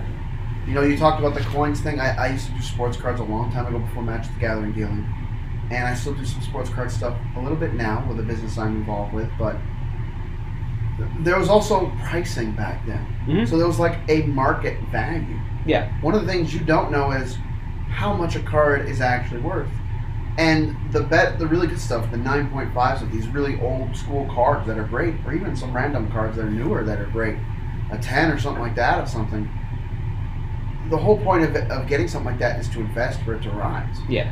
And you're not wrong when you get something that's at great and an exceptional condition, you know, because it's an investment that is a smart investment. You- You're doing something that's significant. But then you're trying to get rid of it. There's no, you know, you have a, a, a BGS 9, you know, uh, onslaught, polluted delta. There may not be an established market for something like that. So to be able to sell it and how to sell it and to who to sell it, it's tougher because that item is no longer a playable item by, by a random person. Mm-hmm. So uh, it's a tough, tough spot to be in. Though I do think getting the right types of cards that can rise are a good investment. I think it's something more and more where I pay attention to it. I mean, I've talked about it at at Troll and Toad about should we be doing more with graded cards? You know, not that I'm afraid to buy them when someone comes up to me and tries to sell them to me, but you know, but it's it's it's almost like a whole nother job, a whole Yeah. other department Yeah. because It's- it's there's so world. much into it that you'd have to try and figure out, and it's kind of like uh, guessing. Yep. And I don't necessarily know if you'd be right. You know, like yes, a Mox Jet 9.5, an 8 and 9, that's a lot easier to do because we see a lot of those on eBay. Yeah. But yeah. you want to tell me how much you're, you said Astral Slide? Yeah. A, a BGS 10 foil Astral Slide from Scourgeons. And I'll tell you, you don't probably, I mean, uh, maybe there's one listed, but uh, you don't actually know what it's worth. And I don't know what it's worth. And none of us are going to know what it's worth. Yeah, no. No. so, You're, you're you're forging ahead in the in the market because it's immature. We all the cards that exist currently in Magic are not graded. They're at a an eight, an eight five, a nine, a nine five, and a ten. We, we don't have that market in front of us. Well, we've seen some things on eBay recently sell. Each month, uh, company sell, uh, consignment company sells uh, um, uh, different magic items, and we've seen some of these big Black Lotus things that cause buzz for the industry and stuff like yeah, that. yeah. Yeah. To try and But bring you eyes see them also sell some really weird items. a BGS 9.5 foil Okina Temple. Like, what? What? Yeah. Yeah, and I'm like, and it goes for like way more than a normal one would go for, and I'm like, but there's nothing I can say that makes it wrong. But I'm also wondering why that why this happened. Why is this why is this card or something? Why You is also- Enter the Infinite Foil BGS 9.5 selling for as much as it is? It blows my mind somewhat. But also, eh, if someone loves that card, you know, sure, it's a centerpiece. Yeah. Like, I, it, there's twofold to it, but it, it it's really tough for markets to say, you know, whatever, without having the items that have all the sales and stuff like that attached to it. And there's a difference between PSA and BGS. Yep. That was gonna be something I was Um, gonna mention. There's something I'll tell you this much: the further you go into other collectibles, the more you will find that PSA PSA is generally the standard. BGS can be for certain types of items in those types of games Mhm. or product lines. You know what I'm saying, like sports cards, Yeah, yeah, coins, yeah. stuff like that. Or, actually, no, the best grading company for coins, but the, each each line usually has whatever. And uh, you know, Pokemon, it's all about PSA. It's all about PSA. BGS is whatever. Now, the reason why we like BGS in the Magic world is the point of having these highly graded cards is the specifics to it that make it that great. Yeah. And BGS is the most fine point of those things. So yes, when searching for perfection, it is the best. And in those other games or the other product lines, it is the best. With really old sports cards, BGS doesn't even do old sports cards like stuff from the 50s, 40s, That's 30s. interesting. Yep, they just they stay where they're at. Well, they never did it in the past. It's a newer company. PSA's been around forever, ever. Yeah, it's also still humans doing it, so you have to have somebody knowledgeable enough to train. Yeah. So you know they have some older cards that they have graded, but they're not really. That's not their their thing. Okay. So, but some, you know when you want the finest points like of a newer card, a BGS 10 is going to be better than a PSA 10 usually because it's it's flawless. Yep. But it's you know once again we're talking about hypotheticals in a market. It's tough to gauge something that's Yeah. it's in the graded world for Magic. I think it's cool. It's exciting. I don't know if it's good. I don't know if you should go spend a bunch of money on it unless it's like alpha rares. But you should. It's the same thing as saying you should buy an alpha rare that's not graded. That's in good shape because that's still a good item too. Yeah, it's also, but this is one of those things where if you're going to try and dive into it, you probably shouldn't just tentative, tentatively move into it. You should move into it and kind of own your existence in that space. You should want to work in that space, focus in that space, learn and grow in that space, Sure. make your connections in that space, and move into being an expert in that space because that's what's going to pay dividends when it comes to working in graded cards, Sure. not just buying here and moving there. I mean, one of the most knowledgeable people out there is definitely a guy named Jim Bruce who's been around for a while. Like, uh, some people know him to connect with me because we've done some videos together and stuff like that Yeah. online. But Jim is a is a cartoon character, is a real life person. He's funny. He says a lot of great stories. But he's also been running this company called Graded Power for a while. And guess what? For the past five, seven years, he's been selling and buying graded cards. So there's very few people out there who have as much knowledge about the market for him Yeah. than he does.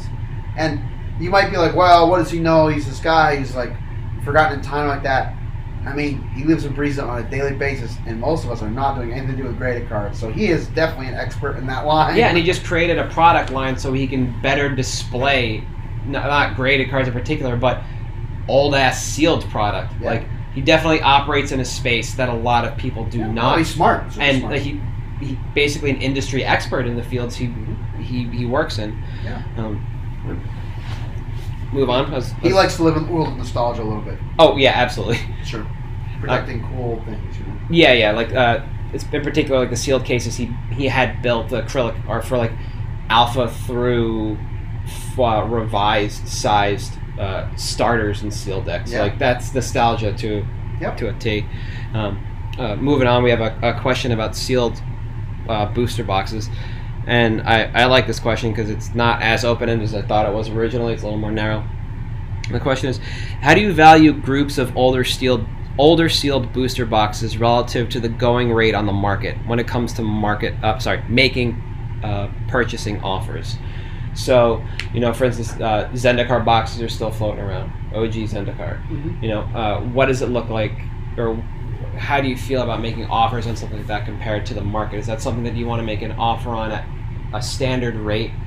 you know, based on, on the data that you have because you, you can put it in the system and you know it'll flip in time or is it something you want to offer a little more highly on because you know you they don't come in stock that often on the site. Sure. You could probably raise the price, still flip Both it. those things you're saying are true. It takes longer to sell some of them. Some of it doesn't. But it is an item that's harder to stock Yeah. consistently. And another thing that's fearful is if you pay a really high percentage on that stuff, the people who do have it, and there are people out there who have it, will find you, and suddenly you're faced with buying, you know, six hundred forty thousand dollars worth of sealed product. It's a lot. You might not be able to do that. Um, so it's it's very interesting. It's one of those things I think you peck at. I think older sealed products a great thing to buy because, I mean, just think the natural degradation of it is that it gets opened. Yeah. People go to a, a, a shop and buy a pack of Stronghold and open it. You know, they go to the shop and buy a pack of Worldwake and open it. Yep. You know, they're flipping or ripping it or Pack War, Yeah. whatever. Naturally, less and less that product exists over time. So it does have a kind of like almost like an investment value level. And yes, some of it can be very expensive, but I mean, the more and more we see, you know, a, a box of unstable sell for more and more dollars than it would have originally came out. It comes out hundred dollars now it's 130, 140, whatever it Mhm. is. You know, the more items like that, Battlebonds, stuff like that, you see it to be worth whatever. How can you even say like a box of conflux at? And I don't even know what a box of conflux is worth, guys. All right, Yeah. but it might be 250 300 500 dollars, might be 180 dollars. I don't really know. Okay, uh, but Because how often do you see it? Right. I don't. You know. I, mean, I have to look it up. We have a, we have a guy on our website who obviously knows. I don't handle that the steel items specifically. We have a person who handles our steel Just items. conflict. Um, just yeah, he handles just conflicts all the time. No, uh, but uh, you know, it's something like that. But you know, it's in time, it's only going to be worth more. So if you want to invest in it, or it's cool just to open that stuff. Yeah. You know, it's you're going to get good shaped cards and everything like that, and there's an intrinsic value to opening up something like that yourself. It might be hard to be profitable if you're Mm. opening it to try and Oh, immediately turn yeah, profit absolutely. but it depends how you look at the item. I think investing something like that's kind of a, a neat thing, but it can be very costly, as I said. Yeah. If you're buying a three hundred dollar box here and a three hundred dollar box there and three hundred bucks there, and your goal is to sit in it for five years, That's a lot. eight Of, years, it's tough to take that type of capital and put something in that's a lot of sunk cost. You know, Yeah. if you have excess, you know, funds to be able to do that, and that's your plan, because you want to build some cool items in the back wall of your house, something like that. More power to you. That's cool. yeah, Randy Buehler's basement. Yeah. Yeah, you know, it's just great to see something like that, but you know, you just know what you're getting into if you try to do that. I sometimes think of it as I keep a couple packs or a box or something, mostly packs for me, but of the things I like. Mm. You know, I have a pack of Arabian Nights, and I love Arabian Nights, and yes, it's worth a bunch of money, and no, I'm not trying to sell it because I love Arabian Nights. If I got rid of it, I'd forever be like, I miss my Arabian Nights pack. How's that Aladdin? Oh, yeah, yeah. Story for another Ali time. from Cairo. Oh, Ali from Cairo. Yeah. Oh, yeah. That's a Oh, story yeah. for another time. I, there was a point, and here's a funny little side story, real quick one. Uh, used to be able to buy Arabian Nights at a local store for two twenty five. They eventually moved to two forty five, and then they moved it to two sixty five when Antiquities came out. Yep. I stopped buying Arabian Nights because it was two sixty five and Antiquities was two twenty five. I'm not going to pay for them to charge me more for those packs. Yeah. So I stopped buying Arabian Nights back then. And I had maybe 250 to 300 total Magic cards. I stopped buying Arabian Nights because I went up a little bit. Man, I wish I just would have bought the packs and held on. to them. You're right. what was I doing? Antiquities isn't a shabby set No, either. all of them would have been fine, Yeah. right? But, you know, that are is beautiful. it's just a crazy thing that, you know, it was hard to foresee back then that those cards were going to be even existing. Yeah. six months later, card games. You know, it's easy now to look like look how long Pokemon and Yu-Gi-Oh and Magic have been around for. Back then, they didn't have that history. Yeah, Pokemon's been around for 20 years. I You know, didn't realize things- that until I was talking to somebody like today. that, like these aren't sports cards. They ain't gonna last. Oh. You know, we weren't even sure if comic books were good back then Yeah. because they had gone up and down over the The over the, Silver 80s Age and we stuff were like in. that. Like, yeah. So it's like it was really tough at the beginning of Magic to really feel confident that it was a solid thing to try and hold on to. Yeah. which is why so many cards got thrown away or whatever. There's a reason behind it all. Because you, you, I bought Magic cards when I bought them. I felt because I used to do sports cards. I started buying Magic cards. I felt like I was throwing money away because I like to do something. It was like buying Laffy Taffy Yeah. or some sort of candy you're just gonna eat. There and gone. Yeah. You know, and lo and behold, here we are, 25 years later, and You know, oh, Anime Boston talking about Oh. I Magic Boston talk about Magic the Gathering cards and how you know White Alexandria is two thousand to twenty five hundred dollars, and you know I stopped buying packs for two sixty five because I'm an idiot. You know. We've all had that moment. it even happens with newer stuff. Yeah. Scars of Mirrodin packs are what like eight dollars or ten dollars. Come on. Yeah. Come on. Doesn't seem like it's that long ago, right? No, no. I ugh, I remember where I was when like the last local box of Scars and Mirrodin was open, and somebody texted me like, "Dude, get down here! People are cracking Scars packs. They've opened a bunch of the lands because I still needed like yeah. the Which Ireland. is crazy. Yeah. Um, th- th- this question's uh, a little hard to difficult. uh, Well, sorry, Hard. hard to difficult to answer. No, uh, hard slash difficult to answer because you have such a great view of you know the magic product lines that currently exist. Mm-hmm. Obviously, none for that were just announced: the Gideon Spellbook, Modern Horizons, etc. I mean, you know, I hear this stuff just when everyone else possibly can. Yeah, but I'm always searching for the newest information, but but do you think there are any sleeper products that just have not had time to really make the rounds? Like we talked a little bit today, you and I, and I talked to Josh, who's crunching on an apple next to me, about uh, Battlebond. You know, getting close to almost a year old. Set came out, released. People loved it. Tanked the price on a lot of cards. it was it was great right out the gate Yeah. because it was cool and a fresh way to play. But what happened after you played it two three times? Your group of people kind of stopped wanting to play because a lot of people came in to play it Yep. and they disappeared.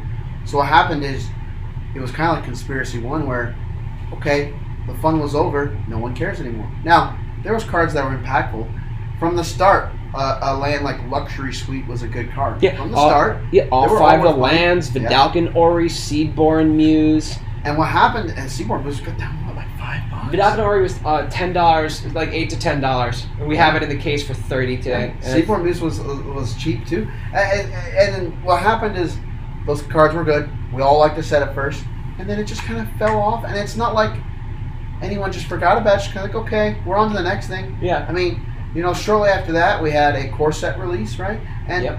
it was actually a good core set. It was exciting. Standard was becoming fun again. Yep. So we kind of shifted our gears in our head to what we were paying attention to. And then what happens is not a lot of people buying Battlebond. They don't make a lot of print runs. And here we are a year later, it's not really easy to find it, and the cards are going up. And it's like, well, look what happened.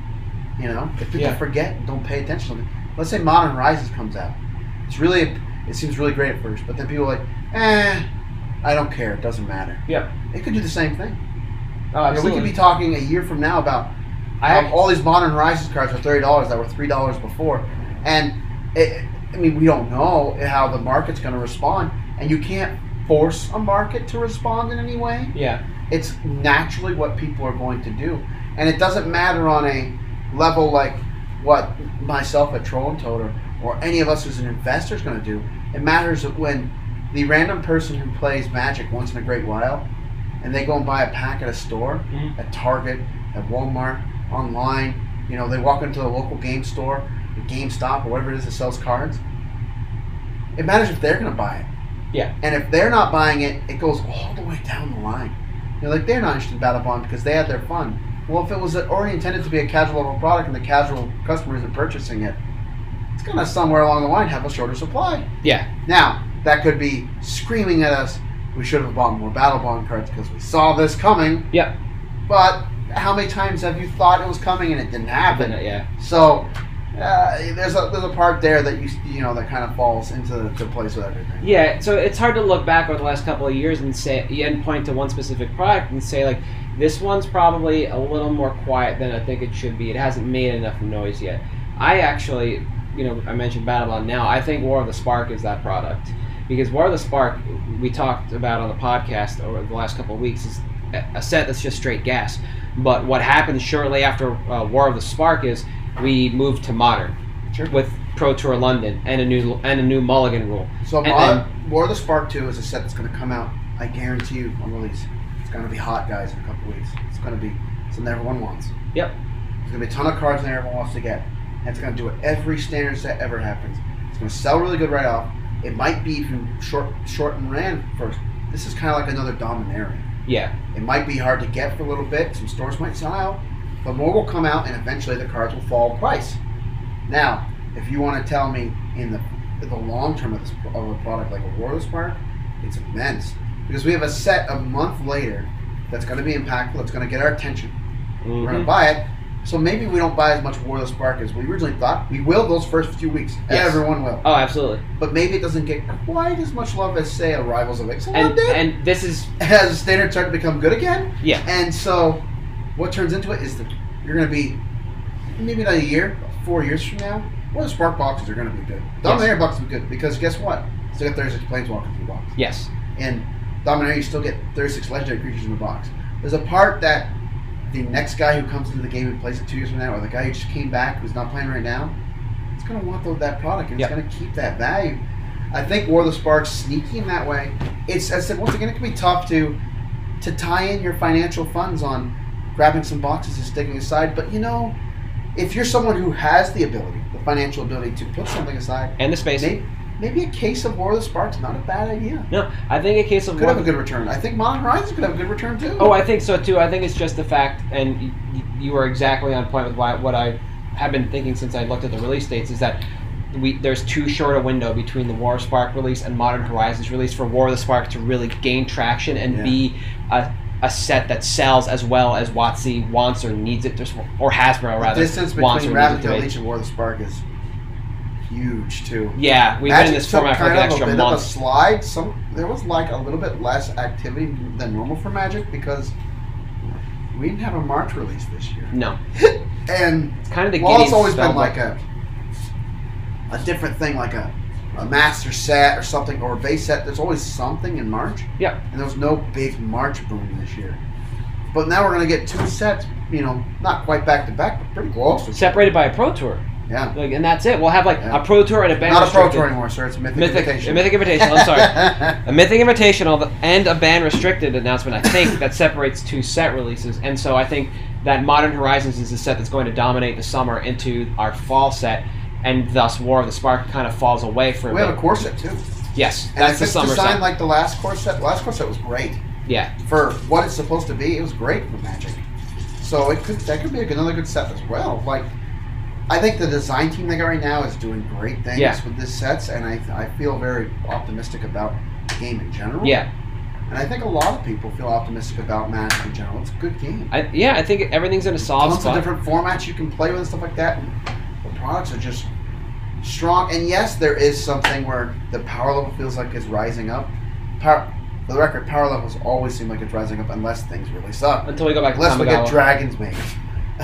Well, Kamigawa was supposed to slow it down. I know. And So is what we know, but when we play our commander decks, there's always Kamigawa cards in your commander decks, isn't there? Top is great. Sakura Tribe Elder, No, great. Kokusho, great. Kiki G, great. Yosei, like there's always fan favorites in there. Yeah. Certain cards, you know, these Or lands, and, Goofy Lands, yeah. you know, like all kinds of neat cards. We were talking about this on the way down too. Jirachi and Arashi, and the, there's cards that are neat, you know, and they, they get those cards get forgotten over time. Yeah. Because like that was supposed to be a slow down block.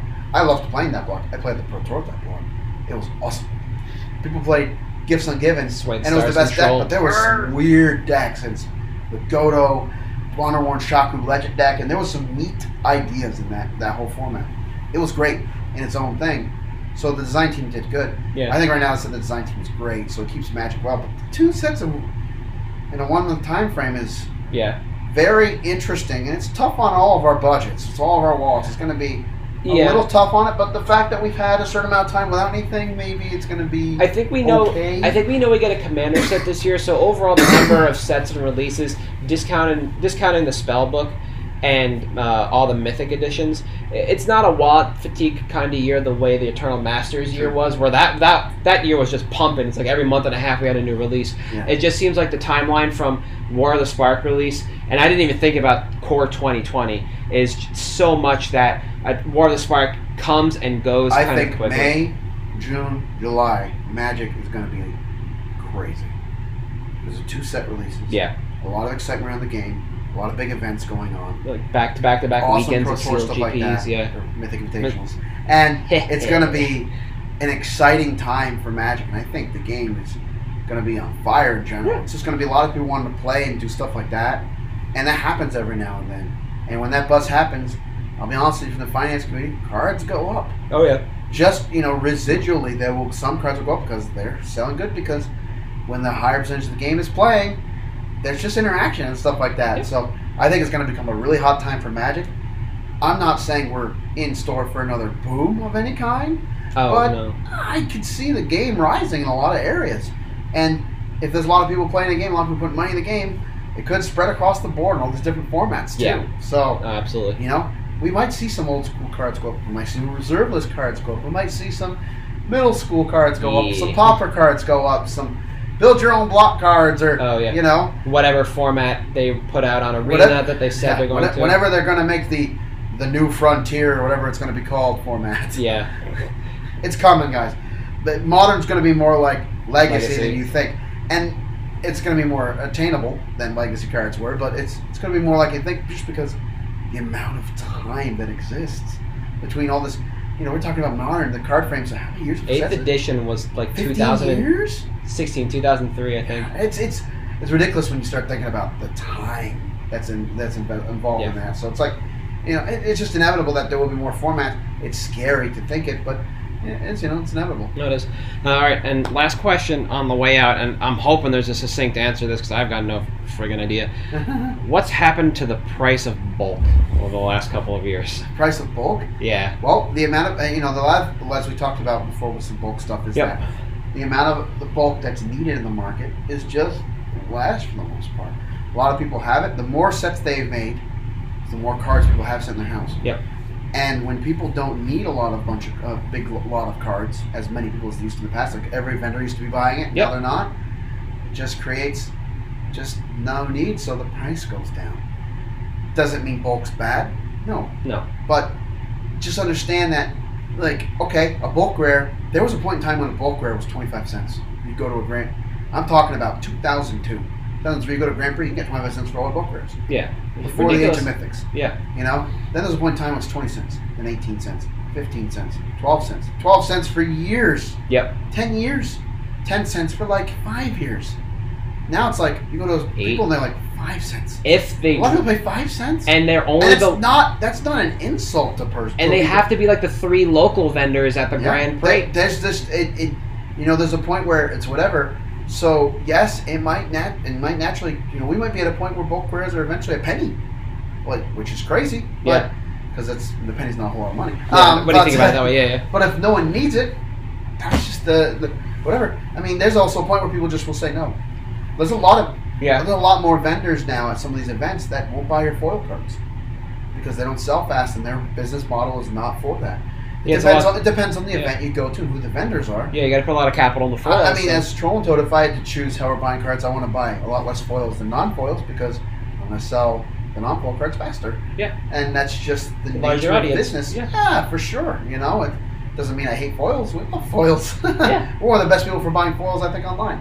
Um, like, I, you know, I'm pretty sure of that, actually. One of the bigger ones. Yeah. But, uh, you know, it's, it's, it's just the nature of things and stuff like that, how people's business models and stuff are. Yeah. But bulk is in the same line where if there's no necessity for something like that, there's no driving force to make us all need it, and it just becomes progressively worth um, less than it was before. yeah, You know, now it's probably not going to get to the point of the the sports card world where you know a 5K is worth a buck. you might as well just put it in your fireplace and warm your house with it. Yeah, You know, there's a point where they call they actually call a large portion of years when they made sets and sports cards the junk era. yeah. It's not worth anything. It's So many garbage. companies making And so people much like, garbage. Hey, I get this stuff from the late '80s or '90s or the, the early 2000s.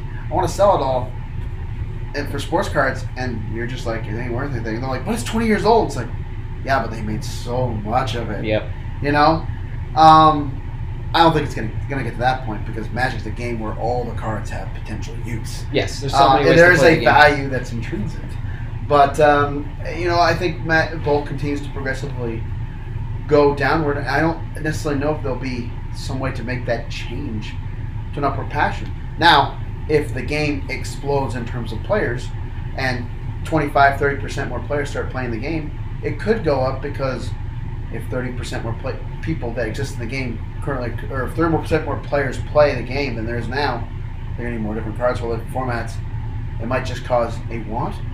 But it's, I would not put a bank into something like that. Yeah. It's be very tough.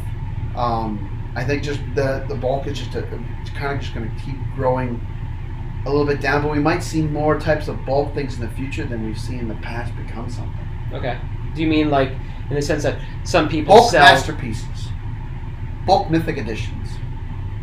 Okay. Bulk, bulk, things that you've never thought about because the Okay. more times they print some of these types of cards, yeah. The, you know, the more the more likely it is to eventually become a bulk type. Yeah. You know, like we all remember there was a time when bulk mythics were a dollar, or bulk mythics were seventy five cents. because they were brand vendor. new. Yeah. Yeah, and now I there's so many and so many products that a bulk mythic, some people might pay fifteen cents or twenty cents for them. You know, they're not quite the value they once were. Yeah. I see what you're saying. But it could eventually. I don't know where the game's going How many t- more times can you print Tarmogoyf before it costs more than ten dollars? Like before it drops below. Well, $10? I mean that's that's a playable card. I'm just saying the, the you know the yeah. yeah. I mean, masterpieces, they'd have to do a lot more masterpieces to get to a point where Yeah, there's yeah. a bulk, but, you know, there's always a point where that might be a thing, so there might be a new terminology on the style of cards we want to buy. Okay. Um, but it's really tough to say that it's a, it's a solid investment because Oh, the nature not- of the market just says that it's declining, and it's declining because the amount of it out there for sale is vastly higher than the amount of people want to buy it. demand, yeah. When I say vastly, I mean I could easily go out and buy 50, 60 million bulk magic could probably cards. line up a buy right now. I could line it up. I could line it up pretty fast. In a couple Yeah. weeks, I could have 50, 60 million bulk magic well, cards. not even that. I don't know what I would do with it. Tonight, it close to midnight now. We're in Boston. We could probably put an ad out on Craigslist and have people meet us tomorrow and pick up like five digits of bulk easily. Maybe, maybe 10,000, yeah. Yeah. You know, it's just. I, I think there's people that out there and stuff like that, and it's just uh, because they make all these different sets and a lot more sets they used to make. There's, yeah, There's more bulk accruing, and product too. and that's yeah. just a natural thing. Yeah. You know, we might be entering an age in the future where no one buys bulk. You know, it might. It's hard for me to say that's going to happen. Yeah. I don't know. Once, you know, they get to the point where they start making more and more sets, they seem like they like to put a lot of products out. Yep. I don't know. I, I don't know. Not yet. Not everything is always playable. Not everything is always useful, and it's just going to move that But if they get to the point where they're making a set every month, you know, like Who's gonna Who's gonna be able to I afford can't that foresee game? that. If you you say that, but six years ago, you could bank on it. It was four or before master sets existed. Yeah. It was four sets a year. Yep. Just the, the four. now, how many we get? Nine, Uh, eight. Jeez. Your Yeah. commander products. You know, your your, your I spellkeeper mentioned- books and yeah, your yeah. challenger decks and your. There's all these different things. There are a ton of products. There are a ton of Yeah. products, but every year, yeah. They snuck it in on you. yeah, they're they're trying to figure out as many And they do interesting it, ways to separate you from in your money. they do it in a smart way though, because Yeah. they make things like a challenger deck where it's not going to break your bank. No, You know, but uh, they do. You know, they put a lot more. and it's not items. and it's not Konami style where they waited three months then printed for Arclight Phoenix. But if the game blows up, and once again, it's all hypothetical. Thirty percent more people start playing the game than they are right now. They're gonna have to make more cards for people to get them. But uh, It could. It, they could just- also they could also shrink print quantity completely too. hy- hypothetical situation, So obviously. they they could also shrink print run too. sure. You know, instead of overprinting to demand, they could actually print to demand So one thing I don't, I don't want to see them go the sports card route and start numbering all the cards. No, I, I already hate the idea of foiling cards. I hated it back in the day. I hate creating different versions of items because the in the end the goal is to play the game. It splits it splits your customer base it's, into it's different against. factions. I, yeah. Yes, I understand. I work in an industry where I sell cards. You know, we're in an industry where people buy and sell cards, but for the wholesome of the game, it's just about having the cards. Yeah. You know, is is the living card game thing? You know, playing like a Dominion really uh something that's against what we're trying to do.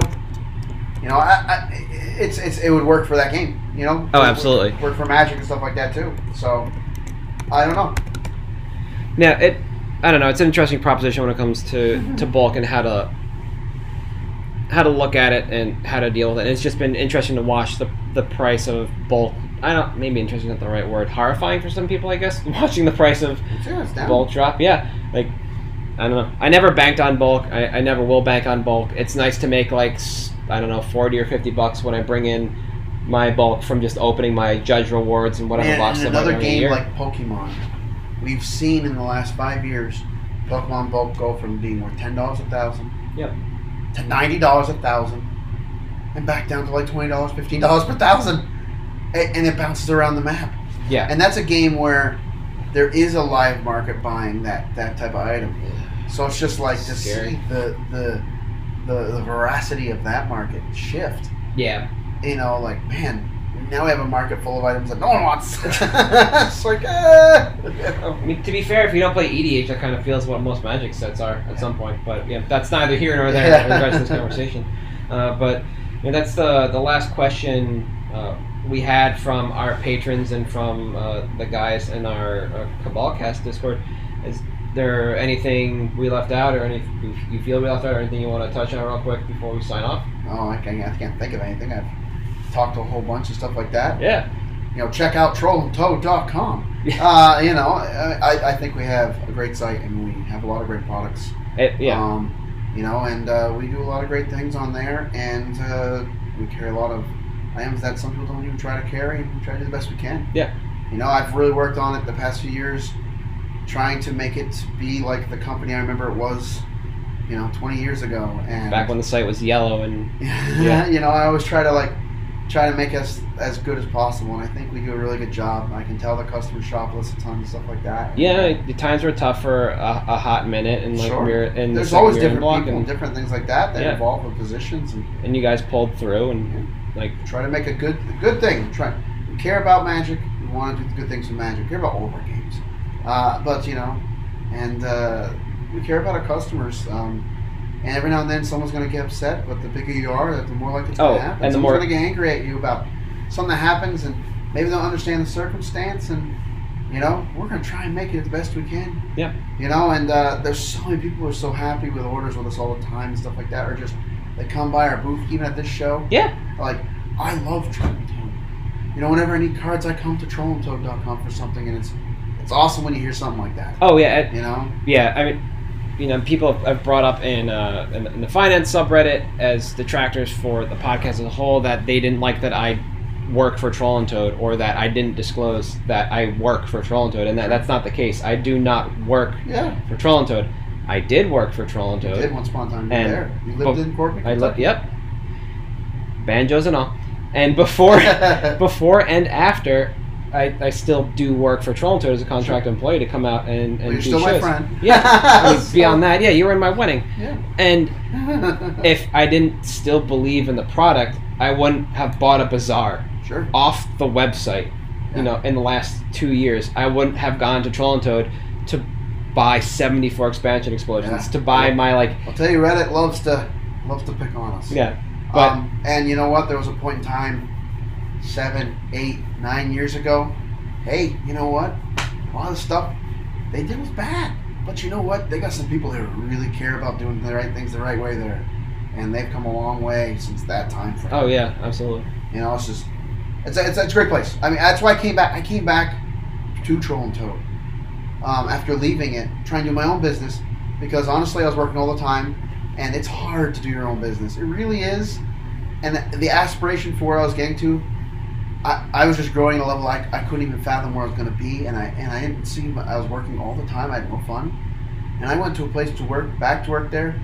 I have a ton of friends, and I work in a great atmosphere and I do the thing I, I love to do, and it's just with a lot of people that I love to be with all the time. Oh, yeah. just, there's a lot to that, you know. And I'm not trying to do everything by myself. I got a team of people.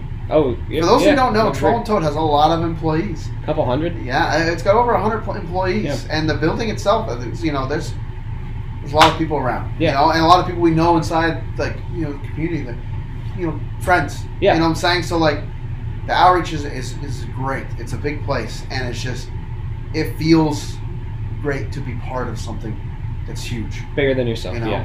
and some people don't realize that there's a company that's been a Fortune 500 online seller, like you know their company that does, you know, uh, mid lot, mid yeah. to high uh, high uh, what's it called uh, nine nine digits seven eight eight Eight digits digits, yeah. eight digits mid to high eight digits. You know, like they're like what you know they, they don't even know all those different product lines. A lot of Yeah. product lines, guys. They sell You know- video games and coffee. Yeah, yeah. There's a lot of different things going on there, but they're a big company, and it's it's great to be part of something like that, and and being in a, an atmosphere where we're always trying to do something greater, and it's tough because there's a lot of people out there who really focus on something, and we have a big company trying to do a lot of things, a lot of products, a lot of lines. Oh, absolutely. We try, you know, and and uh, it, to be some part of something and have the, the outreach of friends and stuff like that we do, it's just great for our company. So No, no, I'm, I'm, and I'm glad I was able to, to do this and find the time to, to sit down with you and get this done. It's something I wanted to do for a while. This is actually, uh, it's either week 26 or 27. I've got to look, and if it's 26, it's a great midway point for our, our first year to have somebody from within the industry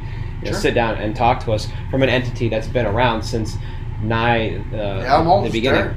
Well, not just you, but the company as a whole. we're- we're Yeah, getting go, there. yes. We're both getting there. We're, we're no longer spring chickens, Yeah, but sure. you know, and, and I'll, I'll sign us out here. You know, uh, you can find me on Twitter at Halt I Am Reptar. The podcast is uh, at MTG Cabalcast on Twitter uh, and Patreon MTG Ca- Cabalcast. I'm, I'm sitting here with one of my best friends, uh, Yeah. Jeremy Muir. Where can they find? I have a Twitter account. It's J E R M U R R R. It's a Canadian thing. I don't even know the password to check it, but it's there. or Jeremy Muir. That's it. Drummer. Uh, Where you can know, they find you next?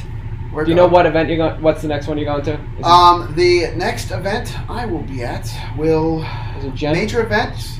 Well, Well, Seattle. I'll, I'll probably be at GP Seattle. Okay.